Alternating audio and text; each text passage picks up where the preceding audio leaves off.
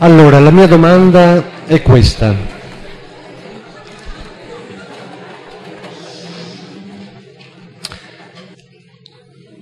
Ho capito giusto eh, se dico che allora le, il numero delle anime è un numero chiuso?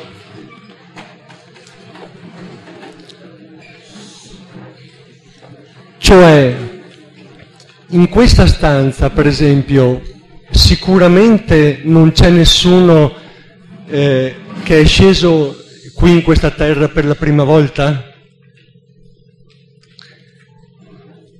Ma se è così, eh, come posso io eh, porre un limite al divino di, inser- di decidere a un certo punto di inviare qualcosa di nuovo, che non ha un precedente? Ecco, c'è questo passaggio che mi manca. Che risposta ti dai? Che risposta mi do? Eh.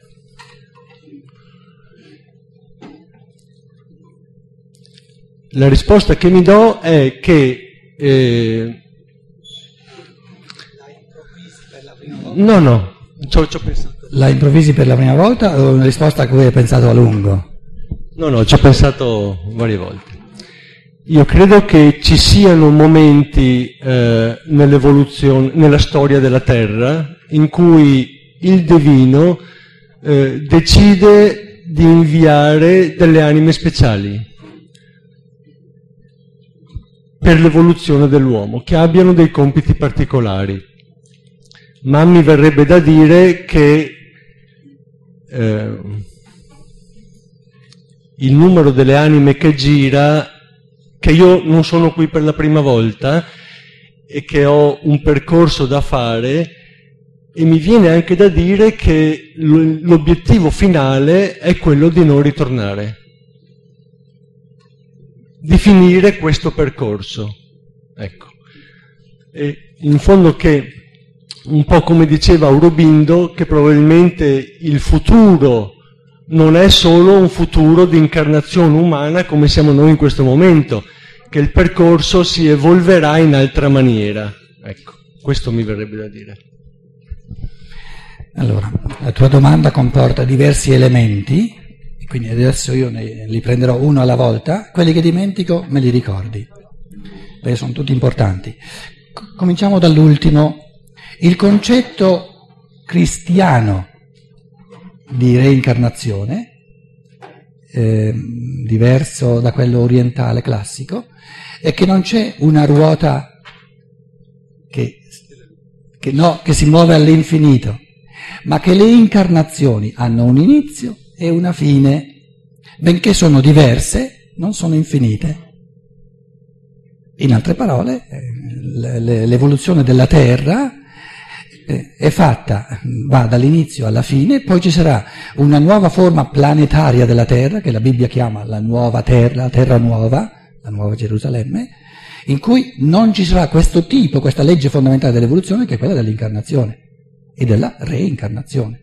Quindi le esistenze umane sulla Terra hanno un inizio e hanno una fine, però non è una sola. Altro aspetto di ciò che tu dicevi è che noi o diciamo che eh, gli spiriti umani sono stati tutti creati all'inizio, oppure diciamo che a ogni concepimento ne viene creato uno nuovo.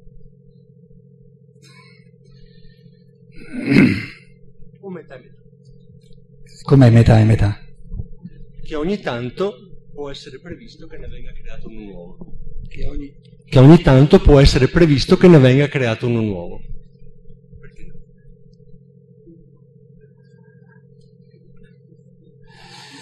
Allora, questo complica un pochino il, um, il, compito di... non è che mi manchi la risposta, ma è renderla accessibile al pensiero.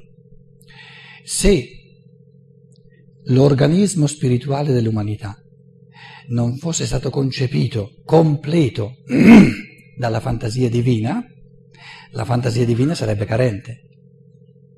In altre parole, il concetto di organismo spirituale dell'umanità comprende tutti i suoi membri. nella mente divina, quindi non possono subentrare più tardi, in quanto cominciare a esistere. Che questo essere da sempre nella mente divina si manifesti in un certo senso, in un altro senso, in un senso innovatorio, eccetera, eccetera. Queste eh, sono questioni di manifestazione sulla terra, non di sorgere di uno spirito che prima non c'era. Altrimenti, altrimenti il concepire l'organismo dell'umanità sarebbe stato carente all'inizio. Ci siamo? Allora, il problema invece della, diciamo, dell'aumento della popolazione ce l'ha chi pensa che si viva una volta sola. Perché se si vive una volta sola, allora vengono create sempre nuove anime. E che, che motivo avrebbe il, la divinità di creare oggi, giusto oggi che eh, la vita sulla terra è così, di creare più anime che non 3.000 anni fa. L'altro pensiero invece è che gli spiriti umani sono stati creati tutti all'inizio in questo organismo dell'umanità, però era un organismo non ancora differenziato. Il, il senso di inserirsi ripetute volte nella materia è di diventare sempre più autonomi. Eh, gli scolastici dicevano materia principium individuationis. Il fatto che ci congiungiamo col corpo ci rende autonomi, distinti gli uni dagli altri. Quindi il, l'inserirsi nella materia è l'acquisire, oltre al fatto di essere organizzati in un organismo spirituale, no? un pensiero nella mente divina, di diventare un io autonomo. E si diventa un io autonomo soltanto congiungendosi ripetutamente con la materia, con l'elemento della materia. Ora, gli spiriti umani sono due, eh, come dire, due strati. Il numero è sempre lo stesso, sono stati creati dalla, dalla fantasia divina all'inizio, però abbracciano quelli incarnati e quelli fuori dal corpo, i morti. Se mettiamo insieme tutte e due queste, diciamo, queste, queste parti dell'umano, gli io umano, il numero è sempre lo stesso. Perché far sorgere un io umano ora è come far nascere qualcuno a 30 anni. Perché non si può nascere a 30 anni? Perché non si può nascere a 30 anni. Così come non si può nascere a 30 anni, non si può nascere come spirito umano quando l'evoluzione è già avanti di un terzo o di due terzi. Va bene? Quando gli spiriti incarnati aumentano di numero, eh, diventano un pochino di meno quelli che sono nel mondo spirituale, perché il numero totale è sempre lo stesso. Siccome il tempo che si passa nello spirito tra una morte e una nuova nascita normalmente è molto più lungo che non il tempo che si passa sulla terra, il numero dei morti, il numero degli spiriti umani in questo momento escarnati assolutamente preso molto maggiore che non quello degli spiriti incarnati. Quelli incarnati sono circa 6 miliardi, no? quelli escarnati sono 3, 4, 5 volte di più, però il numero sono numerati.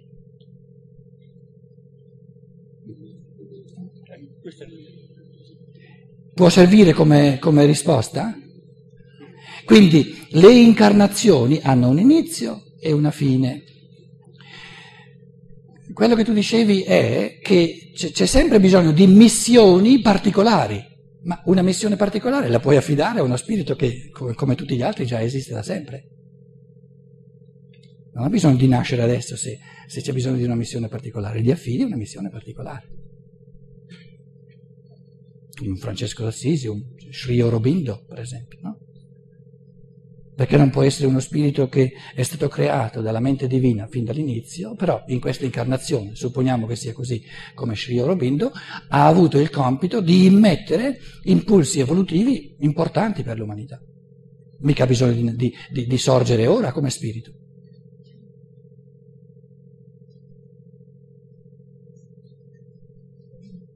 Può servire? Ah no, volevi...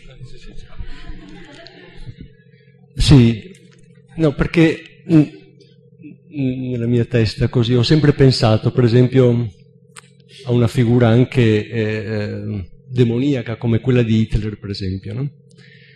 E ho detto, ma penso, ma forse nell'evoluzione dell'uomo, nell'assolvimento di un karma, ad esempio quello del popolo ebraico, la divinità decide di mandare sulla terra un angelo o un demone, come in questo caso, perché si compia quel fatto. Ed è una cosa unica. Non è che la divinità manda un demone, ci sono questi demoni, ci sono sempre.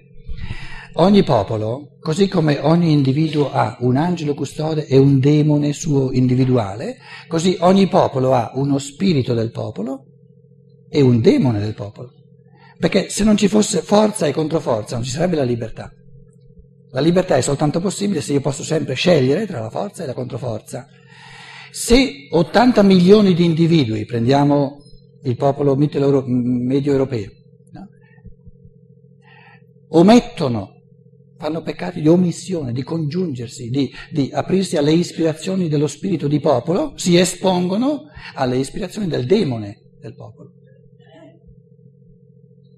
Il demone del popolo, o io parto dal presupposto che è un essere spirituale reale, se è un essere spirituale reale e se questo popolo in un modo diciamo forte omette di congiungersi con, eh, con lo spirito del popolo, conferisce al demone del popolo una potenza tale che è capace di rendere posseduto di sé un essere umano. Quindi il fenomeno Hitler non lo spieghi senza ricorrere alla possessione. Che il vuoto lasciato dalla infedeltà allo spirito del popolo ha reso il demone del popolo talmente potente da afferrare un catalizzatore e da diventare, da, da, da, da, compiere quello che ha compiuto. E resta la domanda, tra l'altro, una domanda molto importante, che Steiner ha espresso nei confronti di Napoleone, però eh, è morto prima che venisse Hitler. No? Eh, riguardo Napoleone, Steiner ha detto che ha cercato a lungo il suo io, ma non l'ha trovato. In altre parole, Napoleone non era un io umano. Non era un io umano. Quindi forze extraumane si sono impossessate di questo corpo astrale, di questo corpo, te, di questo corpo fisico, ma un io, un io umano non c'era. Per me resta la domanda se Hitler era veramente un io umano. Perché per permettere eh, un, una, un, fenomeno di possessione di poss- a questo livello c'è da chiedersi veramente se, se, ci fosse stato un io umano. E esseri umani che cominciano a omettere l'umano a livelli tali da cominciare a disfare, almeno parzialmente, l'io, ce ne sono tanti, dice Steiner. Ce ne sono tanti. E questo conferisce naturalmente alle controforze una potenza sempre maggiore. Grazie. Chi ha altre... Dov'è il nostro... Brava, brava, ok.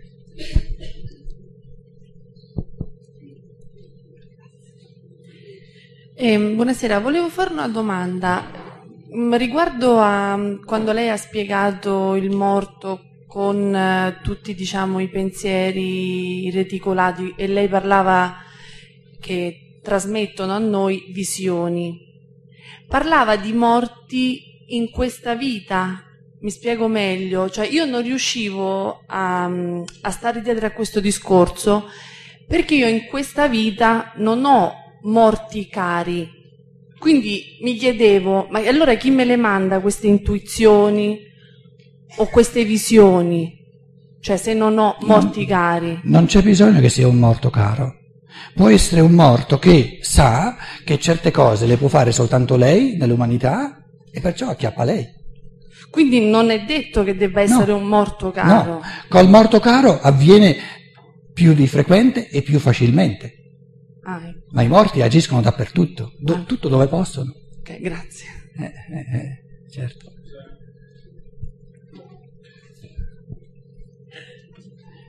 Quando non ce la fate più me lo dite, eh? Io, io tiro duro, eh, mica... Eh, sono indistruttibile quasi. Volevo chiedere una, una precisazione. Um, lei ha detto che quello che rimane è il pensiero nella, nella parte dell'io eh, del morto. Allora volevo chiedere se c'è differenza tra pensiero e ragionamento.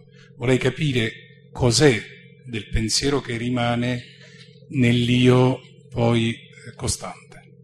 Tutto. Dunque, diciamo adesso in linea riassuntiva, perché non ho il tempo di... che ci sono due tipi fondamentali di pensiero, profondamente distinti. Uno è un tipo di pensiero maggiormente passivo, l'altro è un tipo di pensiero maggiormente attivo. E in questa qualità di passività, di automatismo, di recezione o di attività, di creatività, di fantasia si decidono le, forti, le, le, le sorti del pensiero.